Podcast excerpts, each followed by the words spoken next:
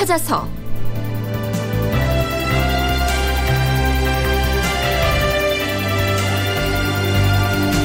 제 553편 13살 어린 임금 공부에 빠지다. 극본 이상락 연출 김태성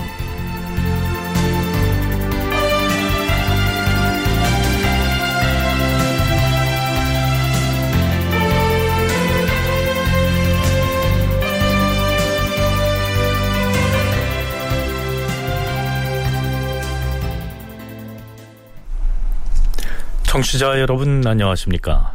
역사를 찾아서의 김석환입니다.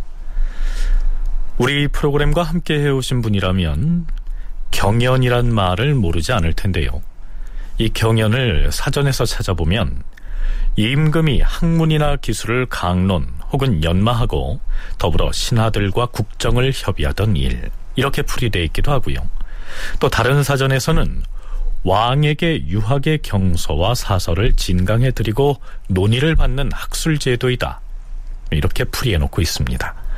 좀 더 단순하게 말하자면 임금님의 공부라고 할 수 있겠죠. 자, 그렇다면 장래의 왕위를 이어받을 사람, 즉 세자에게 경전을 비롯해서 군주로서 갖춰야 할 학문을 강론하던 것은 뭐라고 했을까요? 그것은 서연입니다. 생각건데 우리나라가 하늘의 큰 명령을 받아서 열성이 서로 계승하여 왔는데 하늘이 돌보아주지 않은 탓에 세조대왕께서 갑자기 제왕의 자리를 떠나시더니 대행 대왕께서도 슬퍼하시다가 그것이 병이 되어서 마침내 세상을 떠나시게 되었다. 대왕 대비께서 나에게 명하여 왕위를 계승하도록 하셨으므로 굳이 사양타 못하여 마침내 대위에 오르게 되었도다. 내가 어린 몸으로 외롭게 상중에 있으니 어찌할 바를 모르겠다.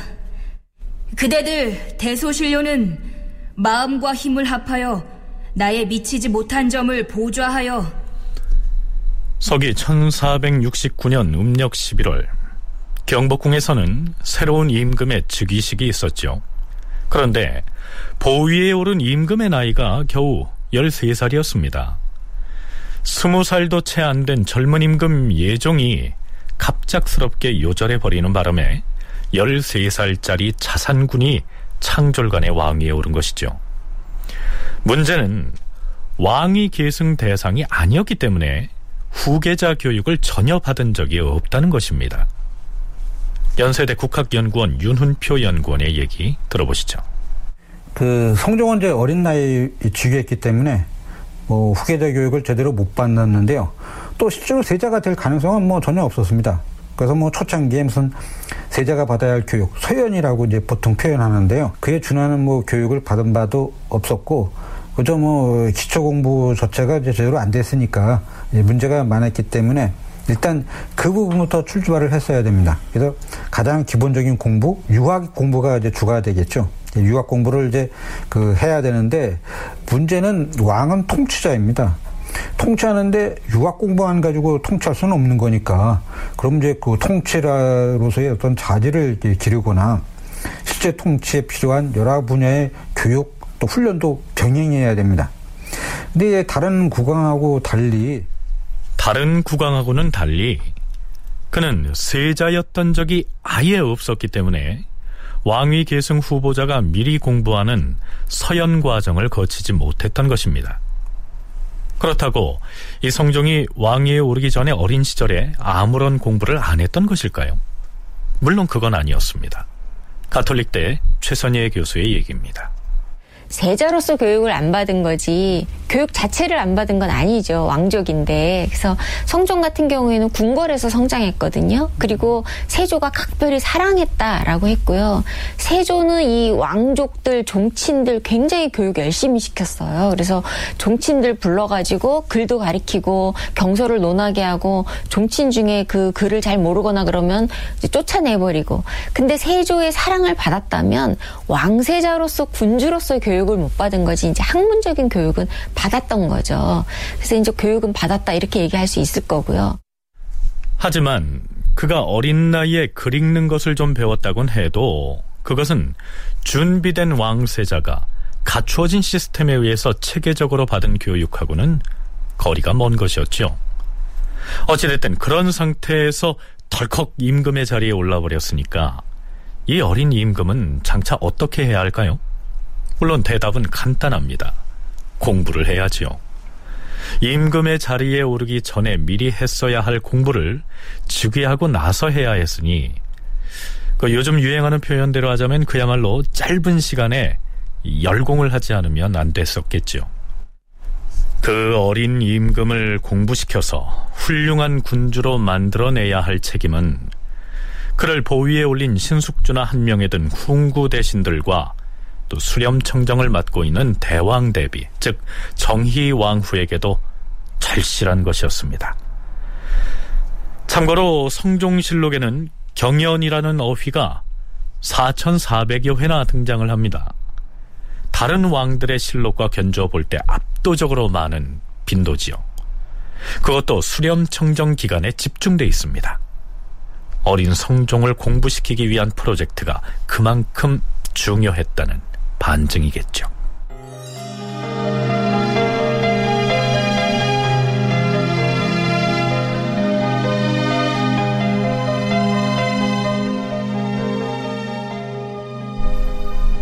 성종이 왕위에 오른 지 열흘쯤이 지난 뒤 원상인 신숙주가 어린 임금에게 장차 경연을 어떻게 해야 할 것인지에 대해서 사목을 만들어서 올립니다.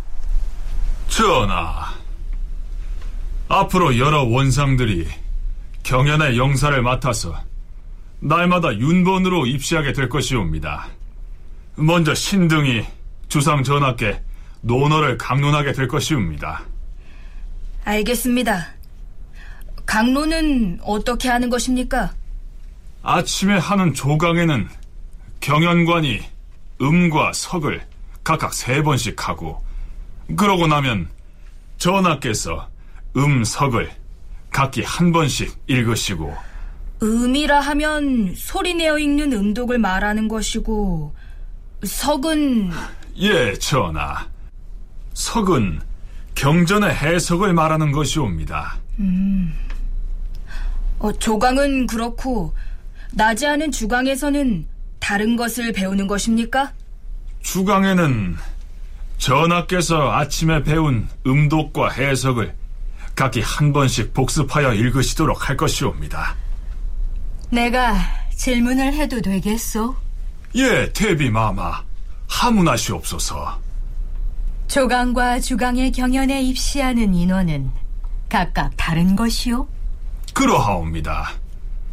조강에는 그날 당직 근무를 한 원상 두 명과 경연 당상관 한 명, 낭청 두 명, 승정원의 승지 한 명, 사헌부와 사관원의 대간 각각 한 명씩, 그리고 사초 기록을 담당하는 사관 한 명이 입시하게 되옵니다.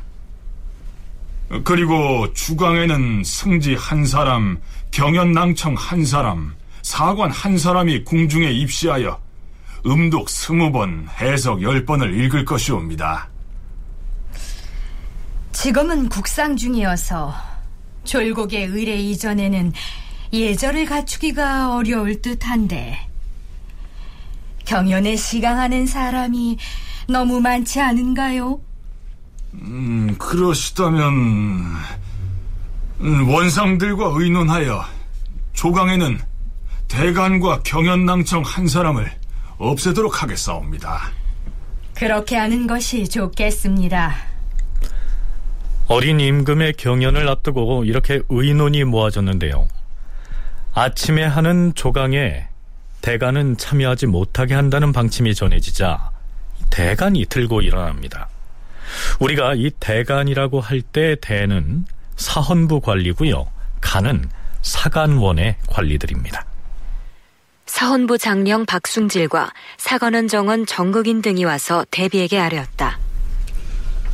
대비마마, 지금은 국상 중이어서 졸고 이전에는 임금께서 정사를 보살피지 않으시므로 저희 대간이 전하를 배울 시기가 없게 되옵니다. 하운데 지금 대간은 경연에서마저 입시하는 것이 허용되지 아니한다면 전하께 진언할 일이 있더라도 언로가 막히게 되옵니다. 경연장에 대간의 입시를 청하옵니다. 그런 문제가 있다면 마땅히 대간도 입시할 수 있도록 하겠으니 그리 알고 물러들 가시오. 자, 임금이 경연에 나가는 것은 일반 선비의 공부와는 그 성격이 다르기 때문에 이렇듯 경연에 입시할 인원을 두고도 논란이 이어졌던 것이죠. 일단 뭐 원상들은 성종의 나이가 그 어리기 때문에 그걸 감안해 가지고 어 처음에는 어떤 세자들의 그 교육 형태인 서연에 준하는 경연 그러니까 경연의 어떤 본래 모습이 아니라 일단 세자와 같은 그런 형태의 그 서연에 주력하자 이렇게 이제 그 건의를 했습니다. 그런데 이제 대비 생각은 좀 달랐는데요. 뭐냐면 이제 임금으로서의 자질을 빠른 시간 안에 갖추기 위해서는 좀 더 많은 시간과 노력을 투자를 해야 된다라고 이제 봤던 거죠. 왜냐하면 갑자기 이제 어린 나이에 즉위하다 보니까 여건과 사정이 좋지를 않았어. 그리고 또 후계자 수업을 전혀 받은 바도 없었어. 그런 상태에서 성장하는 정도에 맞춰가지고 시간을 넉넉하게 설정해서 공부하는 것, 이런 것은 곤란하다고 보았습니다. 그래서 지금 좀 힘들고 어렵다고 해도 합승량을 갖다가 늘려가지고 조기 어떤 성과를 거둬야 한다. 그런데 성종의 경우에는 단순히 경전을 공부하는 데에만 그쳐서는 안 되고 임금으로서 국가를 어떻게 운영하고 또한 백성을 어떻게 다스릴 것인지 그 통치의 기술을 함께 배워야 했습니다. 그래서 수렴청정을 맡은 대비가 다음과 같은 인사 조치를 했던 것이죠. 원상들 중에서 신숙주, 한명회, 구치관, 최항, 조성문, 김질 등에게 경영청의 영사를 겸하게 할 것이다. 경연관은 다른 직책을 수행하면서 경연의 임무를 겸하게 돼 있는 말하자면 겸직이죠. 강도 높게 교육을 하는데 있어서 문제가 뭐냐면 통치 기술을 배워야 됩니다. 그 통치 기술은 누구한테 배울 수가 있겠습니까? 대비한테 배울 수는 없는 거죠. 경험이 없으니까. 그거는 이제 원상 중에 그래도 유능한 사람이 가서 이제 어, 배우게 해줘야 되는데 바로 신숙주가 건의했던 부분은 이제 그런 부분입니다. 그러니까 임금으로서 어, 통치하는데 필요한 경험이라든가 지식을 그 원상들이 좀 그이 심어 어, 줘야 되지 않겠는가 그런 이야기를 할 수가 있는데 다른 각도에서 본다면 그 미묘한 어떤 문제가 나오는데 뭐냐면 임금이 국정을 수행하는데 원상들이 관여를 해가지고 임금의 권위를 좀 떨어뜨릴 수도 있습니다. 대비는 걱정을 했던 거죠. 자, 이렇듯 국상을 당한 중에도 임금의 공부가 워낙 중요했기 때문에 경연 준비를 서두르고 있었는데요. 이번에는 대비가 대행왕, 즉 사망한 예종의 사례를 들어서 이렇게 말합니다. 승하하신 대행왕이 일찍이 나한테 했던 말이 있어요. 대비마마, 내가 모름지기 임금인데도 나는 경연에서 대신들을 마주하여 볼 때마다 대신이 지금 나를 보고서 어떻게 여길까 이런 생각 때문에 몸둘 바를 찾기가 참 어렵사옵니다. 이렇게 도로하곤 했는데 하물며 지금의 주상은 나이가 더 어리므로 경연에 나아가서 대신들과 대면하는 것이 무척 어렵게 여겨질 것입니다. 원상들은 이 점을 상고해 주세요. 자, 그렇잖아도 노회한 훈구 대신인 원상들이 국정의 전반을 주동하고 있는 터에 그들이 경연관까지 맡아서 스승 노릇을 하게 된다면 이 어린 임금이 주눅들지는 않을까. 대비는 그 점이 걱정됐던 모양입니다. 그러자 한명회가 나서서 이렇게 말합니다. 대비마마, 군주가 대신을 접견하지 아니할 수는 없사옵니다. 처음에는 비록 어렵게 여겨지겠지만은 오래되면 저절로 그 어려움이 없어질 것이옵니다. 너무 심려 마시옵소서. 경연을 담당하는 사람이 누구냐라고 하면은 관료죠. 그러니까 정치적으로는 국왕과 관료로 만나지만 경연장으로 딱 들어가면 그 관료가 나의 스승이 되는 겁니다. 근데 스승은 언제나 나한테 어려운 분이시죠. 근데 그 스승이 가뜩이나 어려운데 그게 이제 권력을 장악하고 있는 대신들이다. 대신들이 스승으로 어린 왕 앞에 딱 앉아 있다. 그럼 이게 너무 어린 왕이 어렵지 않을까라는 이야기가 한 번 정도 나옵니다. 근데 이제 신숙주 같은 경우가 뭐한 명의 구치관 등등이 그렇지만 국왕이 대신을 접견해야지 대신과 일을 의논하고 대신과 친숙해져야 되니까 이거는 어려워도 통과해야 될 의뢰입니다라고 대왕 대비한테 그렇게 말씀드린 거고요. 임금이 통치하는 게 아니라 어, 누구누구 원상이 통치한다라고 하는 그런 이야기가 나올 수가 있는데 그럼 권위에 문제가 있지 않겠느냐. 그래서 그 타협은 경연 방식을 좀 바꿔가지고요. 옛날에는 그 높은 대신들이 참여하지 않았는데 이제 성종 때는 예, 참여해서 그 자기 의견도 내고 또 필요한 부분에 어떤 보충하는 역할도 하자. 이런 식으로 이제 타협을 해가지고 그 넘어갔습니다. 그러니까 두 개의 의견을 잘 조절해가지고 대비가 원하는 어떤 국왕으로의 어떤 경연 이런 쪽으로 몰고 가되 제도를 좀 바꿔가지고 그 원상들도 참여할 수 있게 그러한 어떤 절충적인 방식으로 만들어서 운영을 했던 거죠. 그래서 상당한 성과를 거뒀다. 이렇게 이제 이야기할 수가 있습니다. 드디어 성종 1년 1월 7일 주상전환합시오. 창덕궁의 복영당에서 성종 즉위 이후 처음으로 경연이 열립니다. 이날 어린 성종이 어떤 자세로 경연에 임했는지 그 세세한 내용은 기록돼 있지 않습니다. 다만 성종실록에서는 이렇게만 적고 있습니다. 임금이 처음으로 복영당 경연에 나아가니 영사 신숙주, 윤자운, 동지사 정자영, 도승지 이극증, 대사원 이극돈, 대사관 강자평, 시강관 유권, 기사관 김종 등이 입시하였다. 정자영이 논어의 하기편을 진강하면서 음독과 해석을 각기 세 번씩 하고 나니 임금이 음독과 해석을 각각 한 번씩 하였다. 그런데 대비가 보고받기에 첫날의 경연은 썩 마음에 차지 않았던 모양인지 이러한 교지를 내리지요. 오늘 경연에서 해석한 음과 뜻이 분명하지 못하였다. 이러하다면 주상께서 처음 배우면서 어찌 능히 환하게 이해를 하겠는가? 후에는 이와 같이 하지 말고 잘 분석하여서 진강하기를 힘써야 할 것이다. 일찍이 듣건데 승지 중에서는 정유상이 진강을 잘한다고 하니 그에게 이 일을 맡길 수는 없겠는가? 네, 요즘으로 치면 가르치는 교사를 아무개로 바꾸라고 요구하는 매우 까탈스러운 학부모의 역할을 대비가 했던 모양인데요. 신숙주는 그것까지는 받아들이지 않습니다. 대비 마마. 정자영은 경악의 조예가 깊어서 본디부터 강을 참 잘하는 사람이옵니다. 오늘은 처음이라 다만 시원스럽지 못하였을 뿐이옵니다.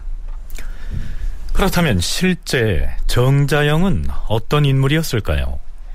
정자영은 세종 16년에 알성문과에 급제하여 학유, 박사, 직강, 사예 등의 학관을 지내고 경연에서 경사를 강론하였는데 그의 해박한 지식에 감동한 세조에 의하여 장령으로 발탁되었다. 오경과 사서의 조예가 깊어 오랫동안 학관을 지내면서 많은 선비를 양성하였다. 학문을 즐겼고 특히 역하게 밝았으나 변통과 응용력이 부족하고 문의 파악에도 고집스러운 면이 있었다. 정자영은 성종 5년에 세상을 떠나기까지 어린 성종의 학문 연마에 큰 영향을 미쳤던 사람인데요.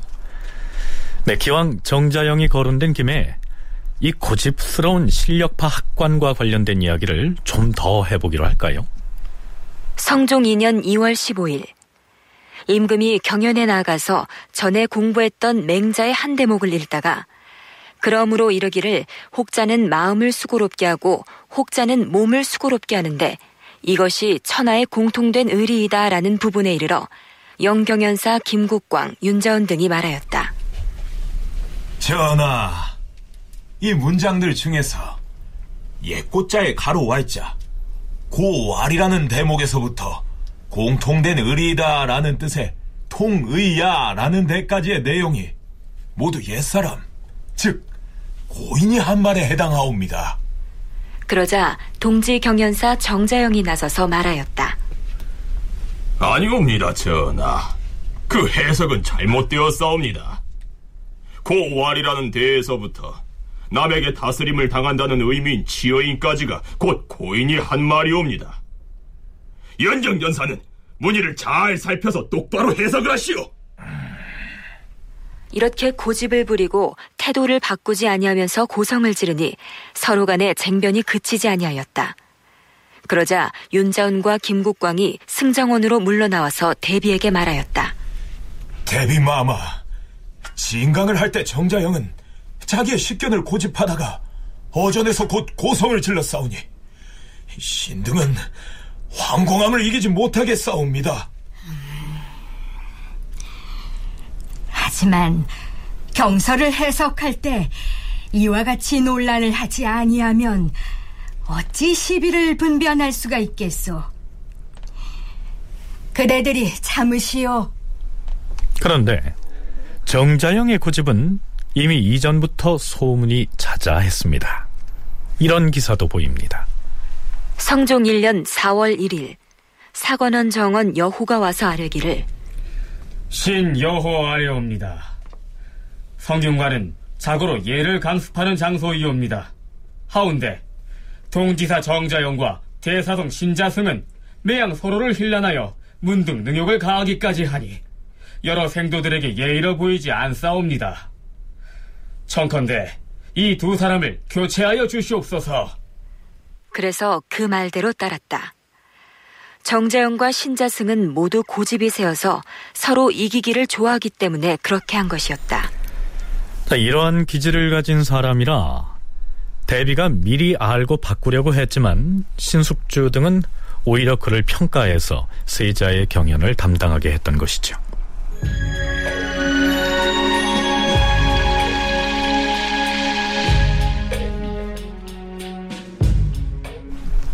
어린 성종의 경연에 대해 할머니인 대왕 대비의 관심은 이미 관심의 차원을 넘어서 대단히 열성적이었습니다.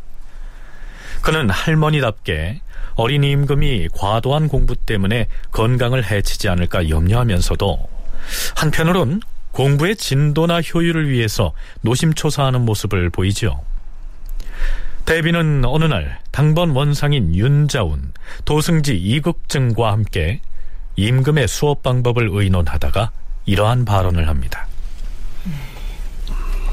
세조께서 일찍이 예종한테 이르기를 글을 외우지 말라. 글을 외우면 기운이 다 없어진다.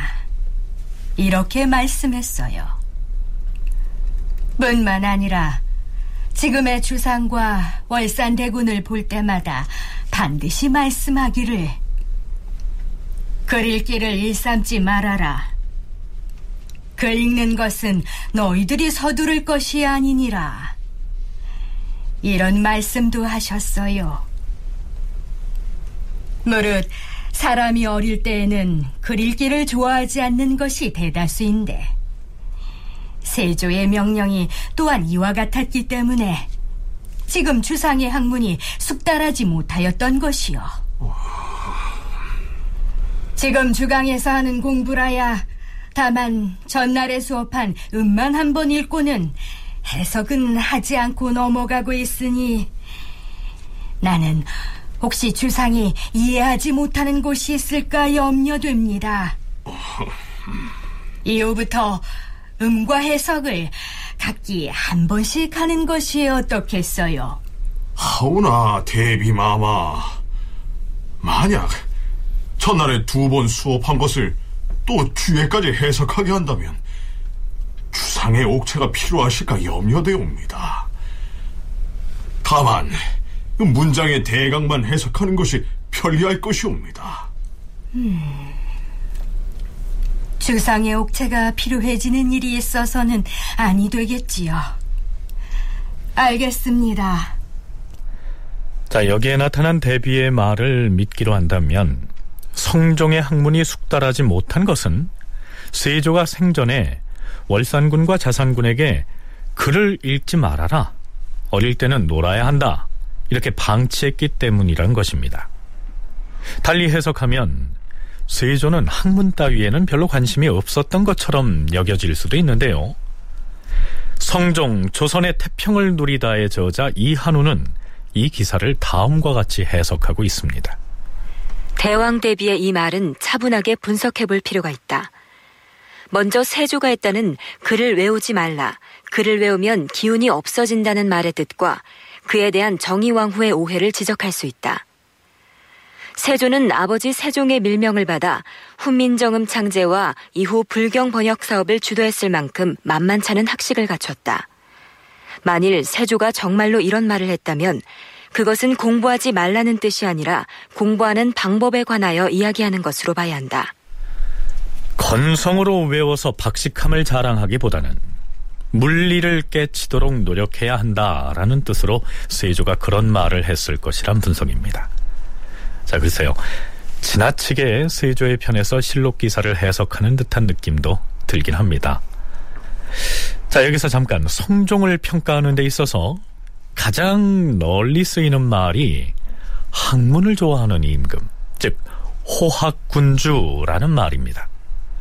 이와는 반대로 세조는 무수한 피를 뿌리면서 창칼로 집권해서 어린 조카를 내치고 왕이 됐기 때문에 학문과는 거리가 먼 것처럼 오해하기가 쉬운데요. 어떤 것이 진실일까요? 최선희 교수의 얘기를 들어보시죠. 관료들이 왜 성종을 그렇게 아, 우리 군주는 학문을 좋아한다. 그 다음에 굉장히 모범적인 군주다. 자기 입맛에 맞는 정치를 성종이 펴나갔기 때문인 거죠. 이제 뭐 역으로 따지면 세조도 무식한 왕 아니었거든요. 법전도 편찬하고 그 세조가 편찬하고 간행한 책이 굉장히 많은데 세조는 학문하는 호학의 군주였다라고 말 안 해요. 왜냐? 자기들이 싫어했거든요. 왜냐? 세조는 전제권을 굉장히 강조한 군주였던 거고요. 성종 같은 경우에는 이른바 이제 요즘 학계에서 얘기하기 에 공론 정치를 비로소 이제 조선 왕조의 어, 시작한 군주입니다. 그래서 이게 정치적으로는 이제 살림 정치라고 하고요. 그 다음에 다른 말로는 공론 정치라고 하는데 공론 정치는 뭐예요? 요즘에는 여론 정치 뭐 이렇게 얘기하는데 사대부들의 의견을 굉장히 많이 수렴하고 반영하는 정치를 시작한 왕, 물을 튼 왕이 성종이니까 자, 이 성종을 호학군주로 일컫는 표현은 후대의 학자들 뿐만 아니라 성종 당대에도 나타납니다. 성종 6년 6월에 중국에 다녀온 한명회는 중국에서 이런저런 문헌들과 학문에 필요한 자료들을 한 보따리 가지고 와서는 임금에게 선물을 합니다.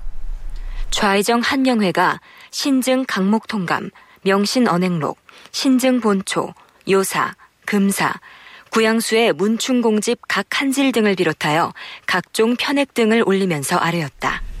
전하, 신증 강목 통감은 명나라 태감 김보가 주상전하의 호학하심을 알고 신에게 특별히 맡겼기에 드리는 것이옵니다.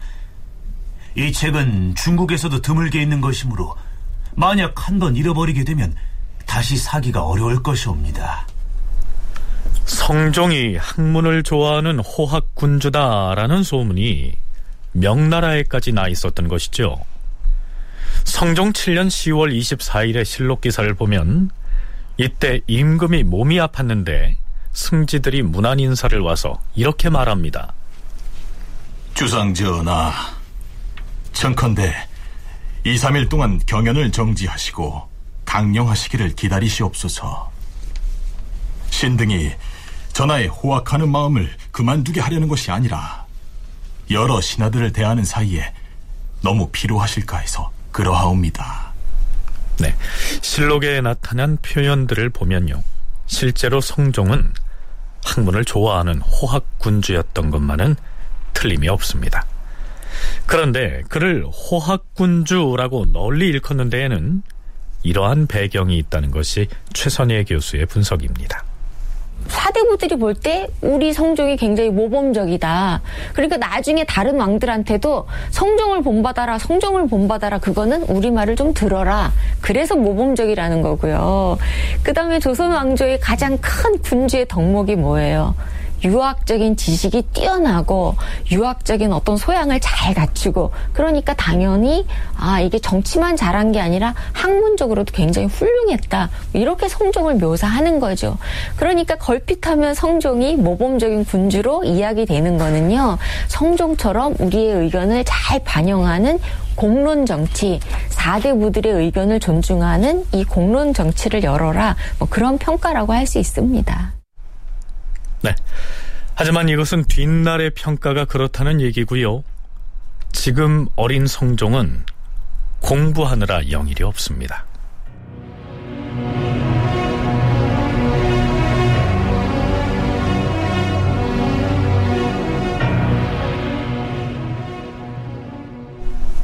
자, 그럼 다시 성종의 공부하는 과정을 따라가 보죠. 성종 1년 1월 25일 임금이 경연에 나가서 논어를 강하는데 그 내용 중에서 왕손가가 공자에게 아랫목에 친순하기보다는 차라리 부엌 귀신에게 친순하라 라고 돼 있는데 이것이 무엇입니까? 라고 물었다는 장을 공부할 때 이르러 임금이 도승지 이극중에게 물었다. 잠깐만요. 내가 예전에 읽은 바에 의하면 소학에도 왕손가라는 사람이 나오던데 지금 논어에 나오는 왕손가가 소학에 나오는 그 사람이요? 다른 시대의 사람이옵니다. 논어의 왕손가는 위나라 영공 때의 사람이었고 소학의 왕손가는 제나라 민왕 때의 사람이옵니다. 그런데 이보다 먼저 사헌부 장령 박숭질이 성종에게 이러한 주문을 한 적이 있습니다. 주상 전하, 경연은 모름지기 훈문을 하여서 성인이 가르치는 학문에 이바지하는 것이 요체이옵니다. 구두로 읽는 것뿐만이 아니라 성현이 이루어놓은 법이나 고금의 정치의 덕실과 백성의 기쁨과 슬픔이 책에 자세히 실려 있으므로 만약 뜻이 오묘한 것이나 의심나고 어려운 것이 있으면 질문을 하시어서 그것을 밝힌 다음에라야 학문이 진부할 수가 있을 것이옵니다. 자, 여기에서 순문이란 임금이 신하에게 묻는 것을 말합니다. 쉽게 말해서 경연장에서 공부를 할 때 읽고 듣기만 하지 말고 경연관들에게 질문을 해야 학문이 진보할 수 있다는 얘기입니다. 이후로 어린 성종은 그 충원을 받아들여서 앞에서 소개했던 것처럼 경연에서 질문을 자주 하게 됐다는 얘기입니다. 성종 1년 2월 14일 대사관 김순영이 성종의 공부에 관련해서 장문의 상소를 올리는데요. 그 일부를 요약해서 인용하자면 이렇습니다.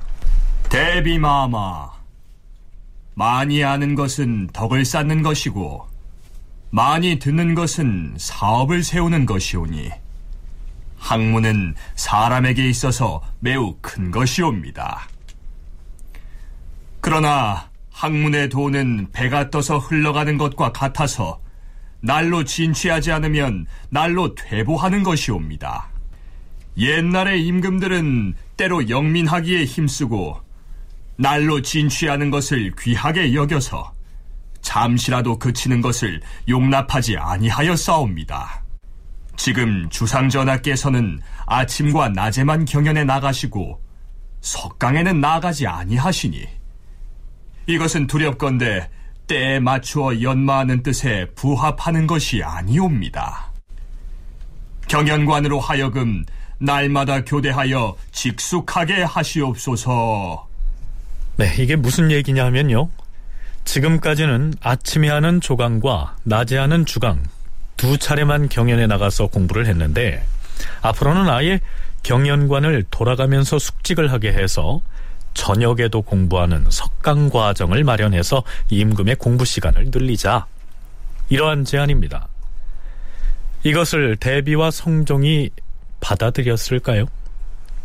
며칠 뒤에 실록 기사에는 이러한 내용이 실려 있습니다. 임금이 처음으로 석강에 나아가니 승지 1명과 경연관 2명, 사관 1명이 입시하였는데 논어의 하기편부터 시작하여 임금이 앞서 이틀 동안 수업한 것을 모두 한 번 음독하고 그 개요를 해석해서 또 한 번 읽었다.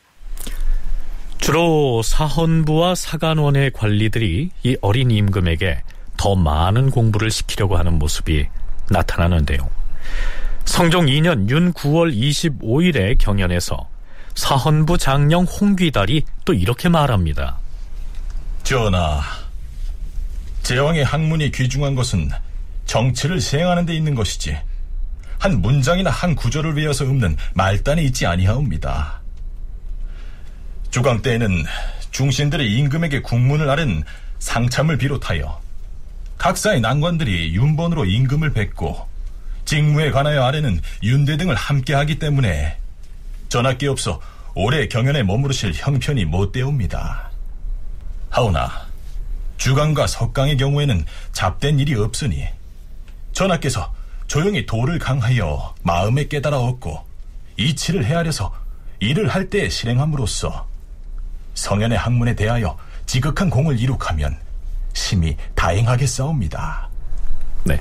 이게 무슨 얘기냐 하면요. 아침에 하는 조강의 경우에는 다른 여러 국사를 함께 다루기 때문에 임금이 공부에 전념할 분위기가 아닌 반면 주강과 석강은 그런 잡다한 정무를 제외하고 이루어지기 때문에 조용히 학문을 깨치고 또 도를 닦기에 훨씬 유리하다. 이런 얘기입니다. 결정적인 내용은 그 다음에 나오지요. 주상지어다. 옛날의 제왕들은 경과 도를 강론하여 밤이 깊어진 뒤에야 파였으므로 후세 미담이 되어 싸웁니다. 이제 전하께서 하루 세 번 경연에 나아가 잠시도 겨를이 없으시니 이는 가히 성왕의 공이라 할 만합니다. 다만 야대를 걸하여 싸우니 원컨대 이제부터는 밤에 경영관을 불러서 경사를 강론하여 지도의 중요함을 참고하게 하시옵소서. 간단히 말하자면 왜 아침, 낮, 저녁에는 경연을 열어서 공부를 하면서 공부할 환경이 가장 좋은 밤 시간에는 하지 않는 것이냐? 깊은 밤이야말로 경전과 도를 논하기에 가장 좋은 시간이니 이제부터는 밤중에 명망 있는 신하를 불러서 강론을 펼치는 야대의 시간도 가지라. 이런 주문입니다. 그래서 성종 2년 윤 9월 28일부터 임금이 야대에도 참여합니다. 임금이 그 되고 나서 초창기에는 그 세자 시절의 어떤 서연에 해당하는 공부를 해야 되기 때문에 유학의 기본 학습에 아주 충실했습니다. 그래서 아주 대단히 중요한 사서 삼경 왜냐하면 이제 유교의 가장 중요한 경전 아니겠습니까? 예, 그거를 이제 학습을 아주 어, 충실히 했는데요. 문제는 그런 기초 학습과 더불어 국왕으로서의 저질 함량 이것도 빼놓을 수가 없기 때문에 함께 그 해야 됐습니다. 그러다 보니까 시간이 많이 필요했죠. 그래서 단용도 예전에 그랬는데 에, 조강, 주강, 석강 그러니까 아침에 한 번, 점심 때 한 번, 저녁 때 한 번 하는 그 삼강을 다 그 해야만 됐습니다. 그런데 이것도 모자란다. 밤에는 혼자 있으면 너무 심심하고 또 게으름 필지도 모른다라고 해서 야대 밤에도 공부를 하게 했습니다. 그러면 성종이 야대에서 경연관과 함께 당태종의 정관정효를 강론하는 대목을 잠깐 구경해 보죠. 음, 지금 읽은 대목이 수나라 양제 때의 이야기가 맞습니까? 그러하옵니다. 그러니까 그 관이는 잡혀온 아홉 명 중에서 네 명은 도적이 아니라는 것을 알고 있었다는 말이지요. 그러하옵니다, 전하. 양제가 이미 참결하라는 명을 내렸기 때문에 그들의 억울한 사연을 황제에게 아뢰지 못함으로써 결국 모두 죽음에 이르게 하였던 것이옵니다. 이 사례만을 놓고 본다면 수양제는 진실로 무도한 임금이었습니다. 하지만 당시 황제의 신하들은 그들 중에 도적이 아닌 자가 섞여 있다는 사실을 알면서도 말하지 아니하였으니 어찌 그들에게도 죄가 없다고 할 수 있겠습니까? 그러하옵니다, 전하. 겉모양이 바르면 그 그림자가 고든 법이고 임금이 밝으면 신하가 충성스러운 것이옵니다. 승지의 의견은 어떻습니까? 수나라 양제가 비록 직언을 듣기를 싫어하더라도 신하로서는 마땅히 끓는 기름 가마라도 피하지 않고 감히 말하는 것이 옳사옵니다. 하증처럼 비겁하게 물러나 집에서 혼자 말하는 것이 어찌 신하의 도리이겠사옵니까? 그러나 군주가 그의 잘못을 듣기 좋아하지 않으면 사람마다 다투어 아첨하게 되어서 강력하게 가하는 것을 못하게 되옵니다. 헌데 하증이 누굽니까? 진나라 사람으로서 위나라에서 벼슬을 하였는데 위나라 대신 조상이 정권을 휘두를 때는 두려워서 병을 핑계로 물러나 집에 있다가 조상이 사마에 의하여 살해되자 그때야 다시 조정에 나갔던 자이옵니다. 음. 아, 그럼 정관 정효는 이만 덮고 어제 강론하던 자치 통감을 보도록 하지요. 전하, 필요하지 않으시옵니까? 나는 괜찮소. 아, 밤이 깊었으니 경들이 심히 고나겠습니다. 오늘은 이만하시지요. 예. 뭐 엄청난 많은 공부량인데 이것은 조선조 최초의 그 일이었고요. 이래가지고 경영관 한 명은 숙직을 해야 됩니다. 왜냐면 이제 밤에도 임금이 공부를 해야 되니까 뭐 퇴근하지 않고 머물러서 임금과 함께 공부를 해야 되는 이러한 어떤 제도를 어, 서로 이제 마련을 어, 하게 되는 거죠. 기초학습이 어느 정도 이제 자리 잡자 국왕의 역할을 수행하기 위해서는 반드시 역사 공부가 필요했습니다. 왜냐하면 이제 옛날 임금들은 어떻게 했는가 그런 걸 이제 알아야 되는 거죠. 그래서 가장 중요한 강의 교재로 그 사마강이라고 하는 유명한 학자가 쓴 자치통감, 어, 자치통감 강목 같은 거를 이제 그 공부를 했는데 이거는 역사 공부하는 게 아니라 일종의 정치 참고서. 옛날 국왕들이 어떤 방식으로 그 공부를 했는지를 활용하기 위한 그런 것도 했습니다. 그렇다고 성종이 야대를 비롯한 경연에서 유학 경전이나 통치 수레에 대한 문헌만을 놓고 공부한 것은 또 아니었습니다. 어느 날 성종은 외방에서 돌아온 경연청의 검토관인 손비장 등을 야대에 부릅니다. 경들은 요사이 모두 지방을 둘러보고 돌아왔으니 지방 수령의 불법한 행위와 백성들의 질고를 반드시 들은 바가 있을 것이오. 그것을 각각 말해보시오. 예, 주상전하. 공벽한 시골 골짜기마다 폐단이 반드시 많을 것이나 신등이 다 알 수는 없사옵고 신이 들은 바로는 백성에게 심한 병통이 되는 문제가 있었사옵니다. 그 병통이라는 것이 무엇이오? 전라도 지방에서 세공미를 운반하는 조운에 관한 일이옵니다. 조운이 어때서요? 배에 문제가 있습니까? 그러하옵니다, 전하. 처음에는 개인의 배를 빌려서 세공미를 운반하고 나중에 관에서 그 값을 치러주었기 때문에 조운에 폐단이 없었사옵고 사람들이 일하기를 즐겼사온데 지금은 관선을 사용하고 있었사옵니다. 개인 선박을 빌려 쓰는 것보다 관선을 쓰는 것이 오히려 배단을 없애는 일일진데 어찌하여 병통이라고 하는 것이오? 관선을 좋은 선으로 쓰면서 군인들, 즉 수군을 동원하여 양곡 운반에 노역을 시키고 있어옵니다.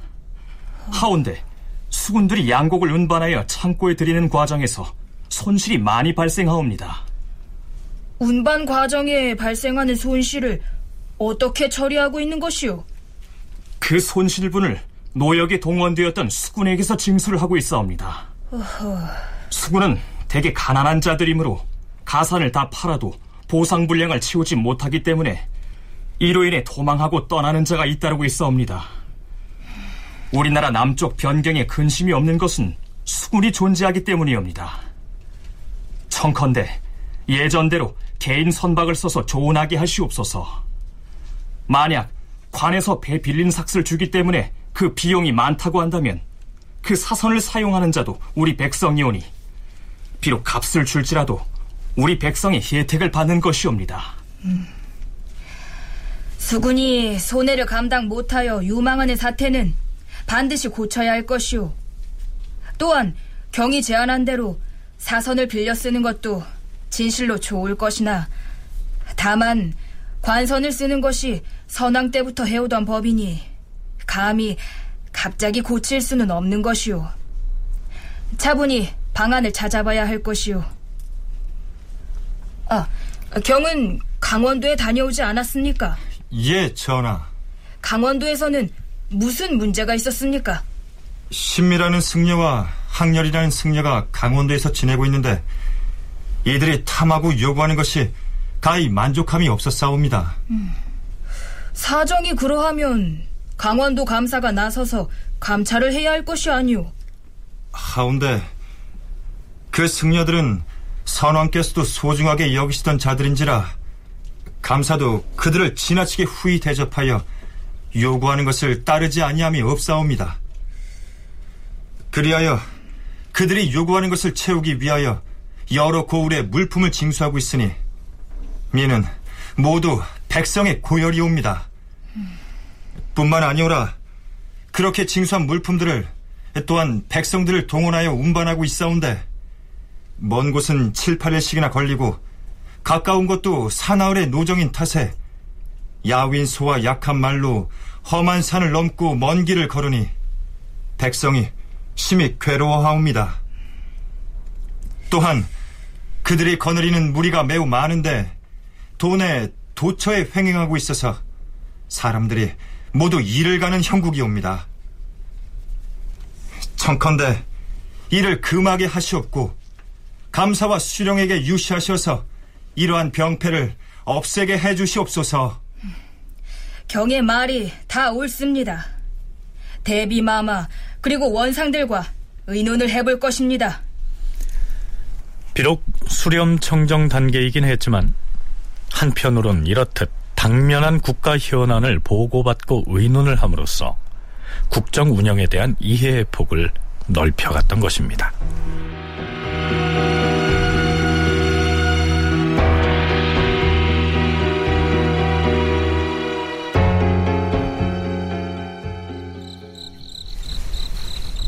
주상전하, 어디로 가실 것이옵니까? 보경당으로 가서 석강에 임할 것이오. 예, 보경당으로 모시겠사옵니다.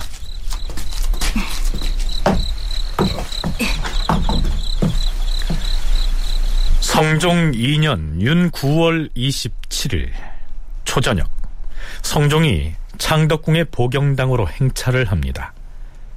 보경당에 도착한 성종은 그날 숙직당번으로 정해진 경연관 박효원을 부릅니다. 음, 주상 전하, 어제에 이어서 맹자를 강하려고 하옵니다.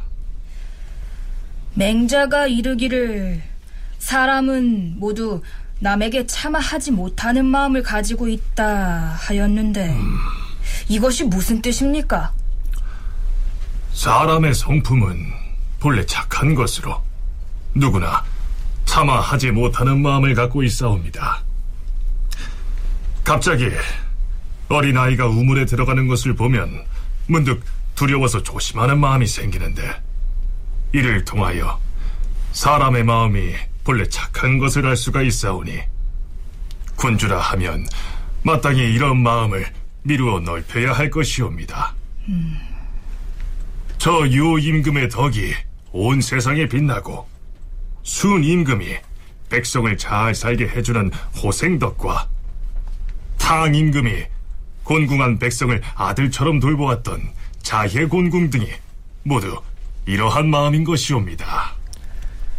자, 이때 함께 경연에 참여했던 한명회가 이렇게 말합니다. 중국의 역사에서만 사례를 찾을 필요는 없사옵니다.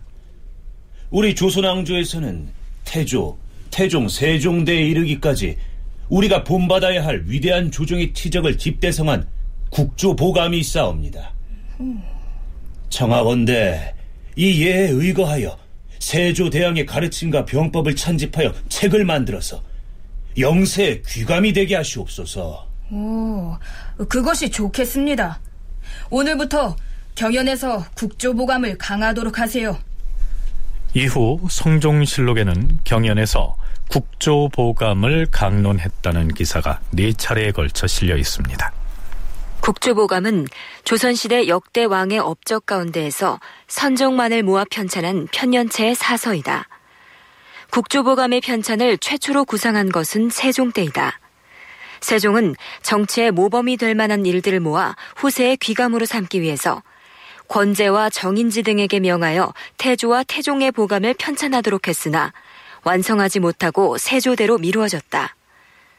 그 뒤 세조가 이를 계승하여 세조 3년에 수찬청을 두고 신숙주와 권남 등에게 명하여 태조, 태종, 세종, 문종 등 4대조의 보감을 처음으로 완성하였다.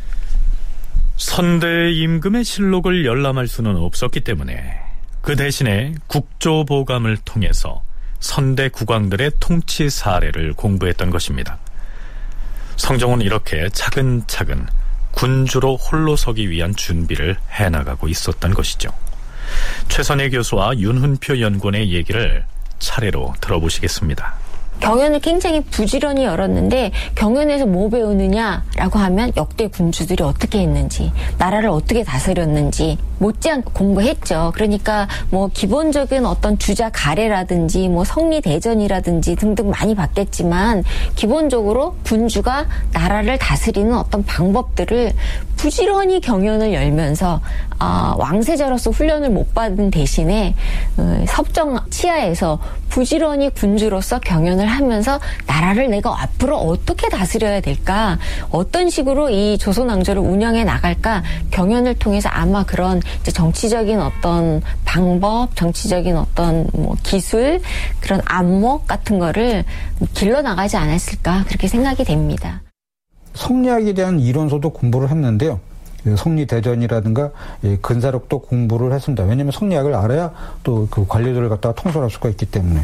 그리고 정말로 중요한 정치 참고서, 정치를 하는데 어떤 참고서가 되는 게 정관정효라고 해서 예전에 그 당태종이 그, 그 어떻게 정치를 했는가를 보여주는 책이 있는데 그것도 했고 그다음에 이제 대하연이라고 하는 그 책도 함께 공부를 했습니다.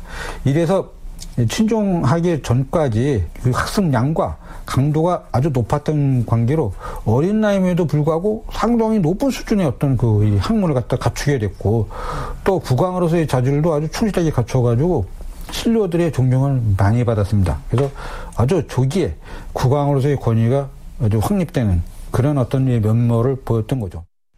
성종이 경연에 얼마나 열심히였는지를 살펴볼 수 있는 사례가 실록에 있는데요. 14살 때인 성종 1년 6월 5일 기사입니다. 6월이면 그야말로 한여름인데요. 원상 김질이 이렇게 청하죠. 전하, 파야후로 5, 6월인지라 날씨가 매우 무덥사옵니다. 예, 나도 덥습니다. 이렇게 더운데도 불구하고 하루에 세 번씩이나 경연에 나아가는 것은 전하의 옥체를 필요하게 할까 두렵사옵니다. 청컨대 한낮에 하는 주강은 정지하시옵고 또한 석강에도 조복 차림은 불편하실 것이오니 편복으로 갈아입으시고 행하는 것이 편하겠사옵니다. 음, 아니 될 말입니다. 내가 요즘에 초음을 아껴야 할 처지인데 어찌 주강을 정지할 수가 있겠습니까? 또한 조정의 대소신료들을 어찌 편복 차림으로 접견할 수가 있겠습니까? 성종은 13살에 시작해서 대비로부터 친권을 물려받기까지 7년여 동안 조강, 주강, 석강에다 야대까지 더해 하루 네 차례씩이나 경연을 열어서 공부를 계속해 결국 조선의 역사에서 성공한 군주의 반열에 오르게 됩니다. 다큐멘터리 역사를 찾아서 다음 주 이 시간에 계속하겠습니다.